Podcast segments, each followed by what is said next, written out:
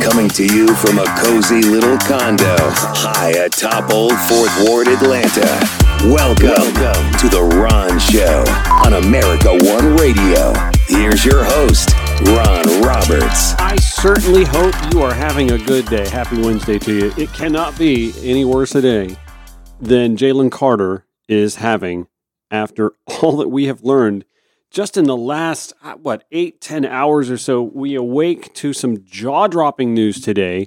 And kudos to the athens Clarke Police Department for letting their investigation play out uh, while also kind of tap dancing with media coverage the uh, Atlanta Journal Constitution was nosing in as a as a journalistic entity will and should that's their call after all to try and get information about what happened the night that a football staff member at the University of Georgia and a football player died in a car accident where two others were injured as well. First, let's start with the charges. An arrest warrant was issued this morning for a former University of Georgia football player, Jalen Carter, who many believe could be the first player taken in the NFL draft in late April. Anyway, that arrest warrant was issued as a result of the ongoing investigation by Athens Clarke Police Department into the January 15th crash that killed the UGA staffer who was driving another vehicle and one of Jalen Carter's fellow teammates who was in that vehicle with the UGA staffer. The warrant issued from the Municipal Court of Athens Clarke County details that Carter is accused of misdemeanor counts of reckless driving and racing. And earlier this afternoon, Jalen Carter pulled himself from media interviews at the NFL Combine. The uh, National Football League has a combine where all the players who are draft eligible can go and uh, do bench presses. How many bench presses can you do nonstop? They'll run their their 40 yard dash and get timed for that and leap. And it's kind of a meat market, really. Um, anyway, Jalen was there to participate and then do media interviews. Well, obviously, he's not doing media interviews now. He also released a statement uh, via his Twitter that reads this morning, I received a telephone call from the Athens, Georgia Police Department informing me that two misdemeanor warrants have been issued against me for reckless driving and racing. Numerous media reports also have circulated this morning containing inaccurate information concerning the tragic events of January 15, 2023. His statement goes on It is my intention to return to Athens to answer the misdemeanor charges against me and to make certain that the complete and accurate truth is presented. There is no question in my mind that when all the facts are known, that I will be fully exonerated of any criminal wrongdoing. So, the Athens Clarke Police Department's investigation found that the staffer driving the other vehicle who had passed away, Chandler LaCroix, and Jalen Carter, were operating their vehicles in a manner consistent with racing before I'm sorry, sorry, after leaving a downtown Athens area nightclub around 2:30 in the morning.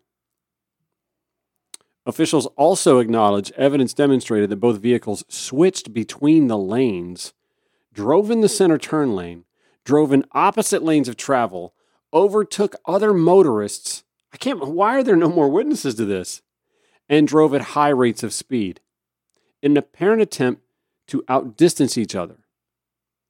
They go on to say that evidence indicated that shortly before the crash, the expedition that Chandler LaCroix was driving was traveling at around 104 miles per hour. And the toxicology that everybody's been waiting on, the report from GBI, the Georgia Bureau of Investigation, indicates that Chandler LaCroix's blood alcohol concentration was at 0.197 at the time of the crash. I've been uh, texting back and forth with uh, an attorney friend of mine, Nick, who I've been asking, you know, what's blood alcohol limit in Georgia? 0.08. His exact words when he texted me that was, if you're over 21, 0.08, period. She was smashed. Now, because Jalen Carter was nowhere to be found when police arrived at the accident, there's no toxicology report to point to as far as his condition while driving. As a matter of fact, Jalen Carter's timeline is kind of wonky. And one of the stories that uh, came out today, the AJC covering this, uh, Alan Judd and Dylan Jackson doing a good job on this, kind of highlights his what they call shifting accounts uh, after the police narrative of a single car crash. Uh, they go on to write that at first, Jalen Carter told police he was about a mile away when the teammate and football staff member died in a car crash. Later on, he said he'd been following the car when it wrecked, close enough to see the taillights. And at one point, he even admitted he was alongside the other car, later determined today, as a matter of fact, we found out, to be traveling at 104 miles per hour. Uh, now, uh, Athens Clarke PD is telling us that he left the crash scene before cops or emergency medical workers arrived, and then it came back about an hour and a half later and kind of gave these shifting accounts of the wreck uh, as uh, police officers on the scene there questioned him about whether he'd been racing the car that crashed. And this is all according to documents uh, reviewed by the Atlanta Journal Constitution and I'm sure other journalistic entities. Head football coach Kirby Smart also released a statement earlier today that said, The charges announced today are deeply concerning, especially as we are still struggling to cope with the devastating loss of two beloved members of our community. We will continue to cooperate fully with the authorities while supporting these families and assessing what we can learn from this horrible tragedy.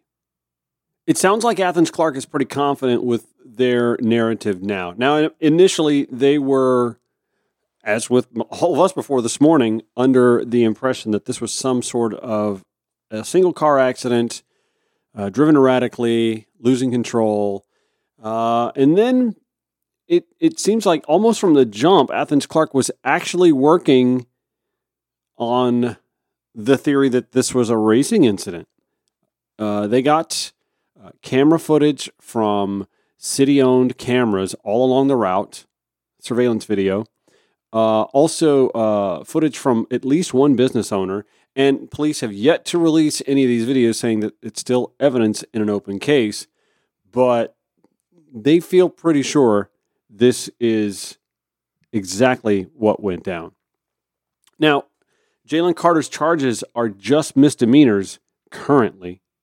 But, you know, when I was talking to uh, my friend Nick, uh, an, an, attorney in uh, North Atlanta, about this, he made a pretty good point about the alcohol involvement and the racing being a problem both for Chandler LaCroix's estate and potentially Jalen Carter's uh, estate as well in any potential civil case. Uh, Devin Willock was age 20, the UGA football player who died in that accident as a passenger in the car with Chandler LaCroix. So the conventional wisdom is that Willock's family will probably use any evidence, any findings from this case when it comes to the racing element the toxicology report of the driver of the vehicle, Chandler LaCroix, that he was riding in that vehicle with when he passed away. You would assume, obviously, that Willock's family will seek civil action against Chandler LaCroix's estate and Jalen Carter and anyone else. There, there's a talk of a third vehicle in this as well. Any other drivers involved in this element of racing. By the way, the other cringe inducing element to this story, uh, as the AJC writes, Jalen Carter endorsed an Ohio luxury car dealer appearing in a video in which he roars away in a 2021 black Jeep Cherokee Trackhawk with a 707 horsepower engine known as a Hellcat V8. The vehicle has a top speed of 180 miles per hour, good lord, and can accelerate from 0 to 60 in about 3 seconds. Used models, used models retail for around $100,000. Carter drove the same model the night of the fatal crash, as well as on a Thursday evening last fall when the Athens police ticketed him for driving 89 in a 45 mile per hour zone, a judge finding him $1,013 for the September 22nd speeding ticket. By the way, the video I was going to play for you, it's it's been pulled. Actually, no, it's private. Well, that means it's been pulled. It hasn't been pulled, but it's now nobody can see it because the car dealership doesn't want the blowback, which I understand.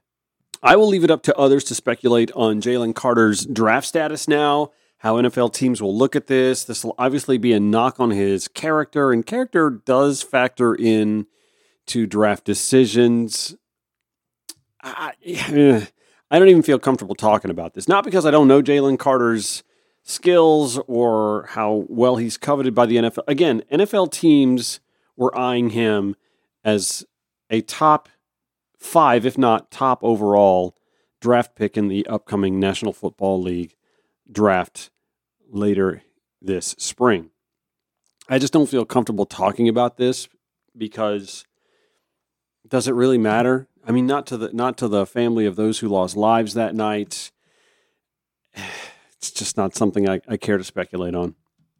The question is Are the repercussions strong enough for those who survived the crash, who were complicit in its untimely end? Back after this. Aside from being politically savvy and a commentator of all things public policy and pop culture, I'm also a realtor with eXp Realty. And I don't know if you saw this recently, but Housing and Urban Development, HUD, decided, you know what? First time homebuyers deserve a break on their mortgage insurance premium.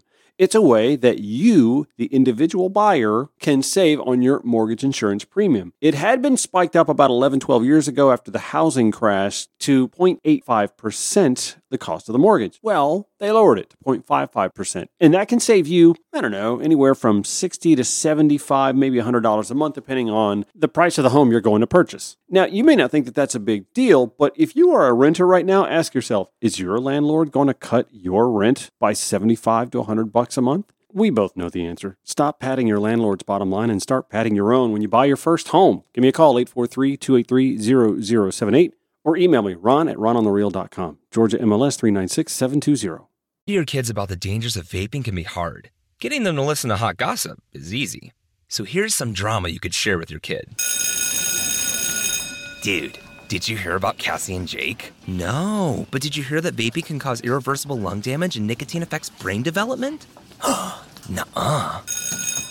You don't need to gossip if you want to have an open conversation about vaping. So if you want to get tips on when and how to talk to your kids, visit talkaboutvaping.org. Brought to you by the American Lung Association and the Ad Council. I invite you to show your support for this show. If you own or manage a business that could benefit from partnering with Atlanta's only liberal progressive talk outlet, you can do that and support America One Radio and The Ron Show. We have absurdly affordable advertising packages, and you'll have yours truly working with you to craft your messaging and produce your advertising or pitch your product myself if necessary. Plus, with our social media outreach, we can bring more attention to your support of this show and America One Radio. Find out more by emailing me at theronshowatl at gmail.com or call me direct at 843-283-0078.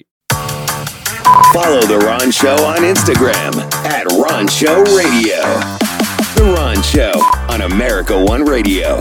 I must confess, I don't do enough on our Instagram tab just because uh, action shots of recording a podcast or radio show.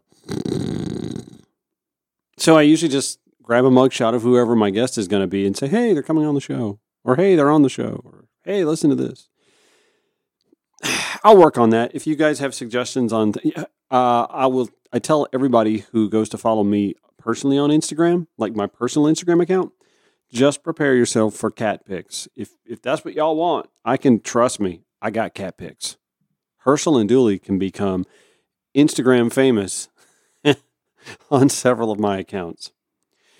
All right, so we talked a little bit about the Buckhead City movement, the city of Buckhead City movement, and it was dealt a, a blow yesterday when the Buckhead Coalition uh, sent legislators a letter denouncing the move. It didn't help this morning when they awoke to find that Governor Brian Kemp pierced their balloon with yet another little prick, a little thumbtack. His administration, according to Greg Bluestein's tweet, raised sharp concerns that the Buckhead cityhood effort could violate a range of Georgia laws, uh, delivering a devastating blow to the movement to split Atlanta into two municipalities. Uh, Bluestein goes on to say, by the way, via Twitter, that he's talked to four Republicans in the state Senate who are a firm no on cityhood. He's uh, he also says, I'm told there are several more. It's not clear whether Senate leaders will bring it to the floor, even if it's doomed. Uh, Jason Esteves, who, by the way, represents a good chunk of Buckhead. How about that? An actual representative representing Buckhead speaking for Buckhead citizens, who, by the way, is against this measure. Uh, Jason tweets The Buckhead City bills are coming to the Senate floor tomorrow. Okay, good. I think we'll have a resolution on the Buckhead City movement perhaps by the time we go to air tomorrow. Let's just get this done. Get it done. I mean, let's find out if it's going to come to a vote, or let's just go ahead and you know smother it with a pillow tomorrow in legislative session.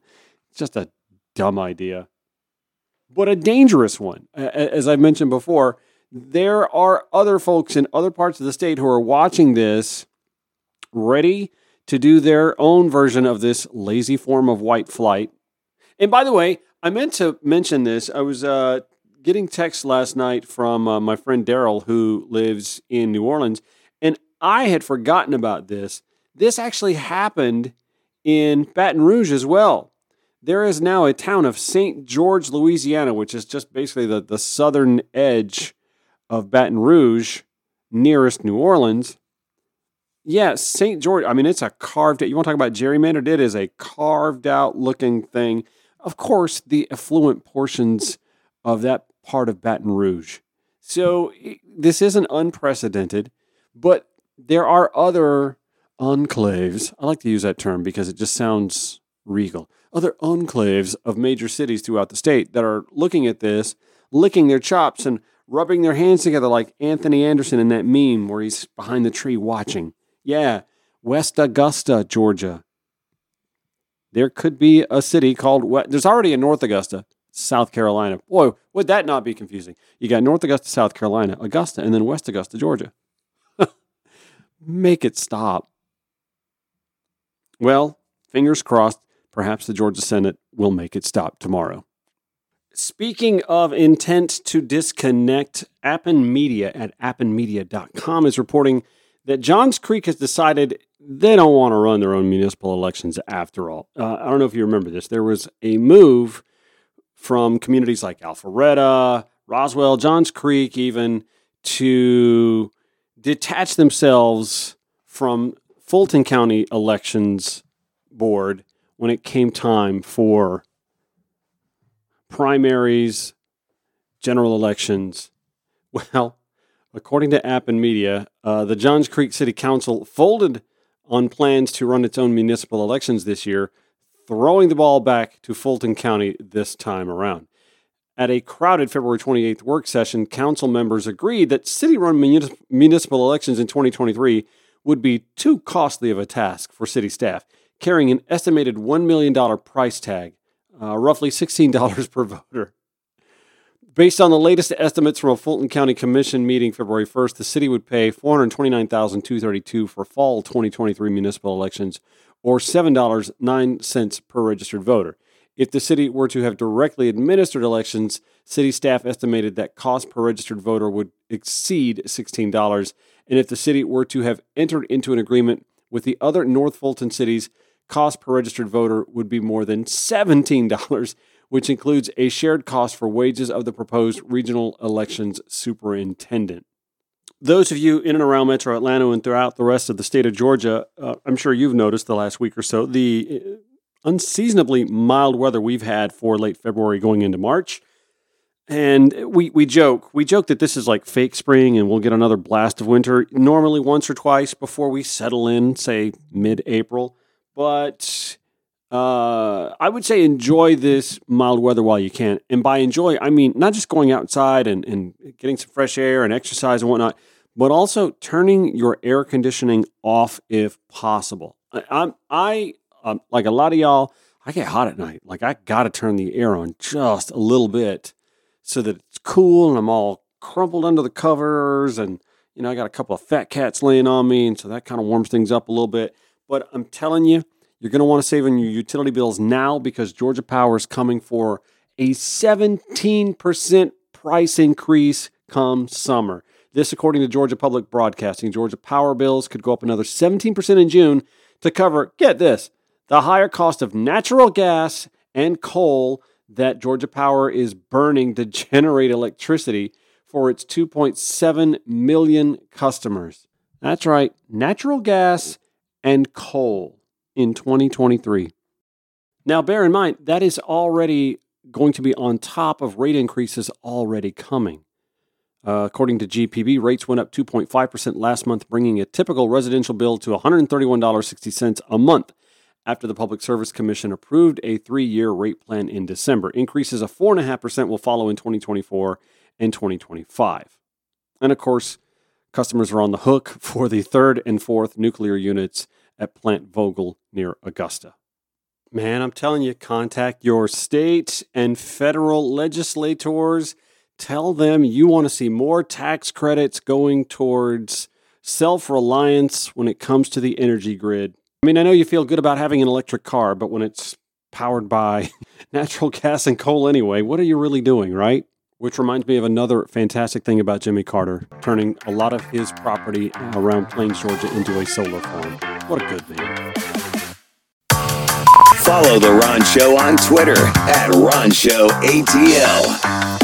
The Ron Show on America One Radio. I know a lot of y'all have a soft spot for some of those uh, Republicans who showed hints of a moral compass, a backbone even, in the face of the Donald Trump uh, election meddling scenario of 2020. Gabriel Sterling comes to mind and uh, Brad Raffensperger as well. I, I mention uh, Gabriel Sterling because, oh, so cringeworthy. This poor guy had to sit in one of these confabs, these gatherings about election integrity in the state of Georgia, and he had to sit next to Marjorie Taylor Greene. and here's why I chuckle. Here's why I don't uh, feel bad for Gabriel Sterling. I don't feel bad for actually for any Republican who is well, I dare I say a lifelong Republican who has sat idly by and allowed the festering of misinformation to permeate their ideological clique. I, I just can't. I can't feel sorry for anyone who gets victimized by the monsters that they are complicit in creating. Donald Trump is such a monster.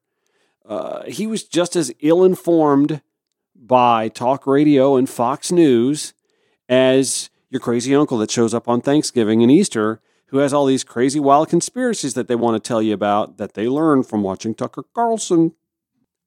Donald Trump was just that person. He was saying a lot of the craziest stuff that crazy uncle would say, right? Except he was Donald Trump. He had clout, he had connections, he had access to, if not his own, personal wealth. He had uh, a soapbox, he had a microphone, he had folks' attention, just enough to cobble it all together to somehow, still inexplicably, win the highest office on the planet. He reminds me of one of those crazy, out of control, deranged, maniacal, bloodthirsty dinosaurs in any one of the Jurassic Park movies that eventually turns on its keeper, right? The same can be said for Marjorie Taylor Greene. And so, while there are those who watched the clip that Marjorie shared yesterday uh, of her berating Gabriel Sterling with a, a, just another sea, a treasure trove of unfounded, nonsensical conspiracy theories about the outcome of the 2020 election. There are those that kind of chuckle, oh, look, he's giving her no mind, just drinking his Coca Cola. Ah, oh, what an Atlanta thing to do. But there are also those who felt sorry that he had to sit there and endure that. I don't because Gabriel Sterling still runs out there now and peddles misinformation, disinformation, and omission of fact to let a narrative fester about SB 202, the most recent Georgia voter law. So I, I just can't. I can't feel sorry for him. Nonetheless, have a listen at Marge. Giving old Gabe a piece of her mind at a Georgia election integrity caucus. Gabe, I do not consider you an expert on this issue. As a matter of fact, I consider you a major problem. And here's why. My ex-husband showed up to vote in person in the 2020 general election and was told he already voted. And they said, Mr. Greene, you have voted absentee ballot. He said, no, I haven't. I never requested one. I never filled one out. I never sent it in. And he had to sign a form surrendering a ballot he never voted on and never sent in in order to vote in person. Now, that complaint got largely ignored. No one listened. We reported in the news, we reported it to the Secretary of State's office, reported it constantly, and no one gave a shit about what happened to him. But guess what? It wasn't just him. There were many, many people that reported the same issue, not just in Floyd County, but all over the state. And I want to tell you something else. For you to say there were no dead voters in Georgia, that is that is there was there was thousands of dead voters in Georgia. and then and then the other thing is you have constantly shilled for this election, and I'm going to tell you, it's it, there was blatant outright fraud in the 2020 election, complete and total fraud. You know it. You absolutely do know it. I'm going to follow up with one more thing. Trump won Georgia. I know you don't like for me to say that, but I am convinced that he did. I'm born and raised in Georgia, lived there all my life, campaigned all over the state in the 2020 election. And for, to, to come in here for the Election Integrity Caucus and for you to be on the panel, it's actually insulting to election integrity because I think you did a horrific job for the state of Georgia. And I can't believe that our tax dollars have to pay you to run our election system. You were formerly a Georgia uh, state employee, and then you got to be a contractor during the election. Well, I, I think that was that. I don't. I don't know why that happened, and no one else got picked. But somehow we ended up with you. But there were massive problems in the recount in Floyd County. They recovered over, I think it was over 2,000 votes for Trump in the hand recount. Floyd County is a tiny little county, teeny tiny little county. To, to recover over 2,000 votes for Trump in a hand recount is outrageous. And then we have the whole catastrophe of suitcases coming out from under the table, videos of them re-scanning uh, stacks of ballots. All of this went on, but the Secretary of State's office said, "Oh, flawless election in the state of Georgia in 2020," and I'm I, and it's not. I'm sorry, it's not. And I hate to tell you, but there are many Georgians, and I'm one of them, that have no faith in our election system in Georgia, and I'm still upset about it. So the fact that I get to come in here for election integrity caucus, thank you very much. Thank you, and thank you, Claudia. But this, I don't find any election integrity here. Let me start with two of the obvious lies. First of all, Floyd County is not a teeny tiny county. I believe it's like the 26th largest county in the state, which, I mean, it's not massive, but there's a hundred thousand people that live in Floyd County. That's not teeny tiny. Taliaferro County, Greene County, Georgia. Those are teeny tiny counties by population. Floyd County, Rome, Georgia is in Floyd County. Rome is not a small city. It has a minor league baseball team for crying out loud. Rome, Georgia's not tiny, not teeny tiny by any stretch of the imagination. And by the way, the votes she's talking about, there were 2,600 votes that were recovered, okay? And 1,600 of them were Donald Trump voters, and I want to say it was like 650 somewhere in that area were for Joe Biden. So we're talking about a net change of about a thousand votes, and it was just one of those cards from the machine that didn't get counted. And by the way, the man that she's sitting next to berating, Gabriel Sterling, he called for the Floyd County election supervisor to be terminated. Yeah, so old Gabe posted a photo, uh, a still from the video showing him swigging a Coca Cola. He said, I had a discussion with the Election Integrity Caucus. A big part of that is talking truthfully about the challenges in elections and identifying real issues. Some still deal in disproven conspiracies. Yes, she does. It's a challenge we all face, but having a Coca Cola makes everything better. Oh, nice. Is he trying to get a name, image, likeness deal from Coca Cola? Is he going to, still have eligibility at the college level? No, man, I want to feel bad for him. But Gabriel, sorry, buddy, your party and complicit media allies spawned Trump. They spawned Marjorie Taylor Greene, et cetera, and so on. By enabling and peddling half truths, outright lies, and distortion for your electoral gain. And now you've lost control of the beast. You and the party have lost control of the dinosaurs inside Jurassic Park. You continue to lie about SB 202 in order to minimize its intent to suppress voter participation in the wake of 2020. So you actually continue to feed the beasts like her when her way continues to lose, instead of her and her cultists accepting that horrible candidates like Donald Trump, like Herschel Walker, doom themselves. Sorry, I don't feel sorry for you, dude. My ideological frenemy, one Austin Rhodes, who, by the way, listens to the show. I want to thank him for the four star review on app. Four stars. He sits here and raves about the job I'm doing and how necessary this show was and how this is a perfect fit for Atlanta. But he only gave me four stars. I, I mean, I get it. He's a Republican. He's a conservative. He can't give a liberal, progressive talk show a five star review, right? Although I'm like a top fan on his Facebook page when he doesn't block me. Uh, anyway, Austin likes to play the whataboutism game a lot. Well, okay, but what about? Yeah, he likes to do that. Today is no exception. Um, referring to Marjorie Taylor Greene, if conservatives ever have a hard time explaining how Marjorie Taylor Greene can exist in today's GOP, just call her the white Cynthia McKinney. Not that this this is just a horrible comparison, but okay, let me read on. McKinney spewed garbage through six terms in Congress before she was finally primaried not once but twice, but again, only after six full terms in the House, winning heavily gerrymandered districts in the process. Did did liberals ever control the redistricting process in the state of Georgia? Ever? Wasn't the gerrymandering actually done to uh, whatever, man? Uh, anyway, he continues according to the McKinney example, MTG has four more terms to go. You know, to be fair. That should shut up the critics for a minute. Well, no, not really. Because I have to ask how many times did Cynthia tail an 18 year old shooting victim while pronouncing that she was carrying a gun herself? I mean, who's going to stop and talk to somebody spewing that kind of deranged rhetoric? How many times did Cynthia McKinney berate a U.S. president during a State of the Union speech?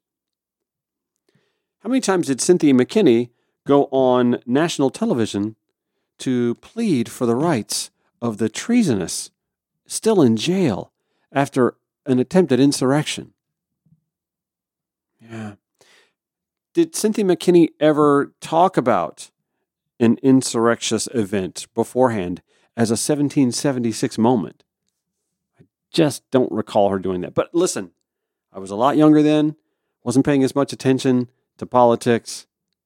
And while I can't go back and talk about Cynthia McKinney because uh, A, I didn't live in her district to follow her enough. I know one thing about her that stands out that makes me wonder why she was almost immediately a conservative Southern punching bag. She was the first African American woman to represent the state of Georgia in Congress. Hmm. She was also doggedly curious as to what happened on 9 11 when sheepish Republicans didn't want to investigate that run up.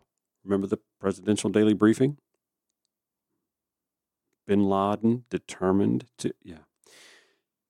She opposed the Iraq War, which she was right to. Oh man, if I could go back in time. I was a morning show host and station manager on a pop station in Ruby Red Rapides Parish, Louisiana, Alexandria, Louisiana. And I do miss a lot of people there. Oh man, I got to go back and visit. Nonetheless, in the run up to that war, me just being uh, like a, a, a passing, uh, you know, somewhat watcher of all things politics and intelligence and all the stuff after 9 11 I knew something smelled. And I had a friend who, by the way, uh, who was former Navy, who was one of those linguistics types. Like he'd sit there with earphones on and listen to like four conversations and deduce what was going on. I mean, you've seen this on Jack Ryan, right?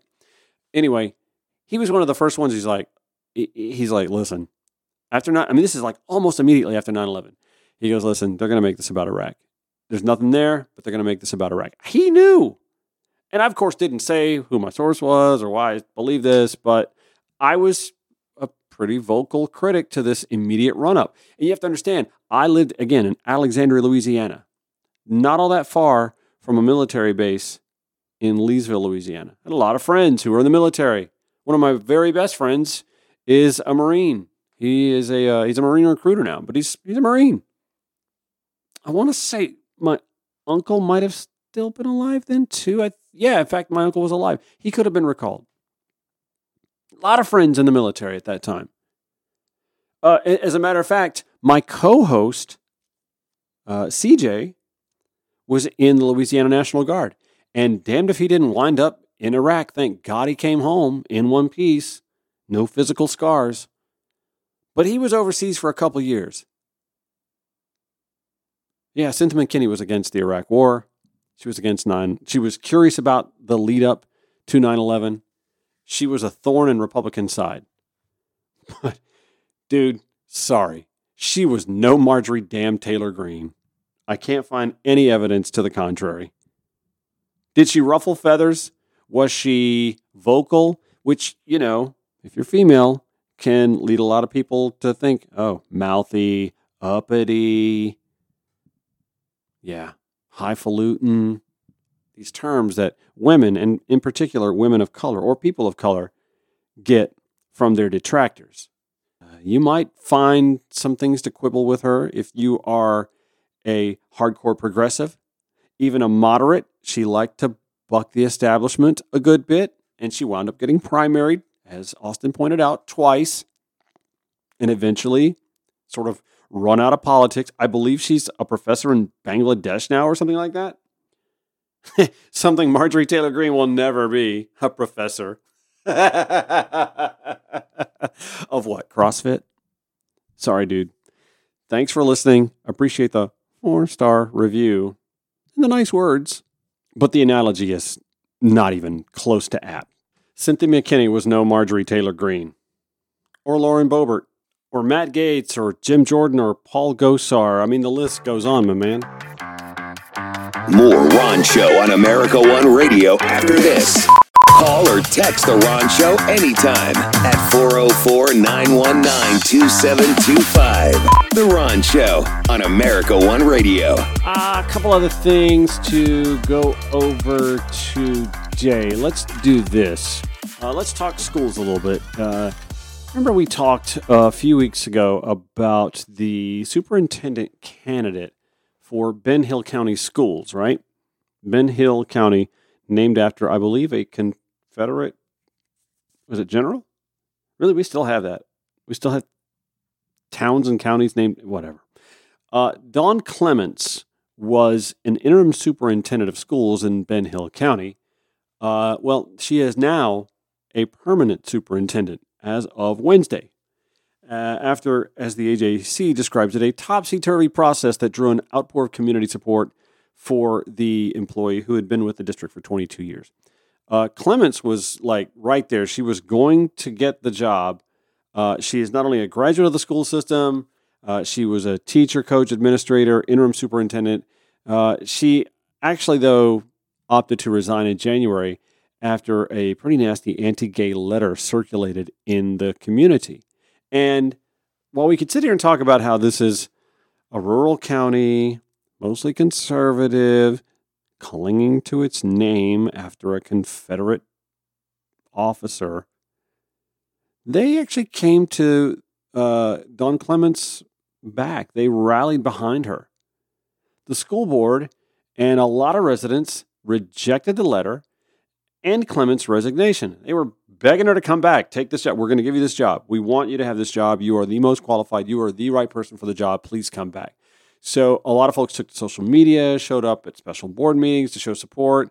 The board then unanimously offered her the job at its meeting last month and then waited for her to say whether or not she would come back. It wasn't all that long after that uh, school board chair Shirley Brooks said that Dawn Clements accepted the position and said that Clements' commitment to our community cannot be questioned. I have complete confidence in Dawn and her ability to lead our district. If you don't know where Ben Hill County is, by the way, it's about halfway between Valdosta and Macon. Uh, school has school system has like a total of three thousand students. Yeah, it's it's rural, but when it's real easy to look for bad news or suppression for the LGBTQ plus, it's nice to stop and take a look at the positives. I say this all the time. It's really easy to demonize someone or a group of someone's from a position when you don't know them. We've seen how easy it is for conservative politicians, hello, Tennessee, are you listening? To demonize drag queens and drag shows as some tool for grooming. But you can take your little boy to Twin Peaks restaurant, let the girls fawn over your little man. But it's quite a different scenario when you actually know someone. And in the case of the Ben Hill County community, they knew Dawn Clements, a lesbian, obviously, apparently. But was she different somehow? Or did they just know her? I used to implore last fall, Stacey Abrams, please go to these rural communities, these rural counties. You've been demonized. Go meet people and let them see you're you're just this cool lady, this super nice lady who wants to do things that they haven't really thought of before. You're not the monster they made you out to be. Yes, that's what happens when you actually get out, impress the flesh, and hobnob and rub elbows with people. They get to know you. And they figure out you're not that bad. Uh, speaking of education, Georgia's own version of the Don't Say Gay bill apparently is now tied up in committee, stalling out in the Georgia Senate committee looking at uh, educational proposals. And uh, according to the AJC, the downfall of Senate Bill 88 was that it applied equally to private as well as public schools and private institutions such as church camps. the Georgia Baptist Mission Board spokesman Mike Griffin uh, testified uh, today and said that the group originally supported the legislation, but kind of had some concerns after lawyers and activists raised concerns that it could have, quote, dramatic unintended consequences for those church camps and private schools. Well, well, well. And I can't help but wonder if the conversation about school vouchers right now, there are proposals to have a $6,000 school voucher program set up in the state of Georgia, pulling money from public school budgets to go towards these vouchers to send kids to charter schools or private schools or parochial schools. I can't help but wonder if there's a correlation there that has them going, whoa, whoa, whoa. By the way, I had a listener point out to me today earlier that uh, today is or the start of Women's History Month. And she said, So I like what you were doing on Black History Month each day. What about Women's History Month? Okay, I'm down. I mean, listen, researching this stuff and finding this stuff, uh, it was uh, there were some days where there were diamonds and some days there were duds, but we managed to find something just about every day. Sure, why not? Let's do this. Huh, well, here's today's March 1st today in women's history. It was on this date in 1987 that Congress passed a resolution designating March as Women's History Month. All right. My work here is done. I promise there'll be more tomorrow and the rest of this month, okay? I mean, I could touch on Marta coming back and prioritizing how many projects is it?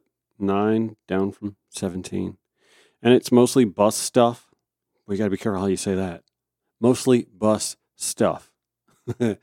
I don't know what the difference is between uh, what do they call this stuff? Bus rapid transit versus arterial rapid transit. Long story short, they're they're both bus related. Hmm, okay. I mean, I read the description. There's something on uh, Marta's website, it's marta.com, that kind of spells out the different types of transit. And I get the dedicated lane for bus rapid transit. I just don't get what arterial rapid transit is or how that's supposed to be any better. Anyway, that's it for today. Back tomorrow, 5 to 6 p.m. on the America One Radio app, AmericaOneRadio.com, and anytime on your podcast platform after 6 p.m. See you.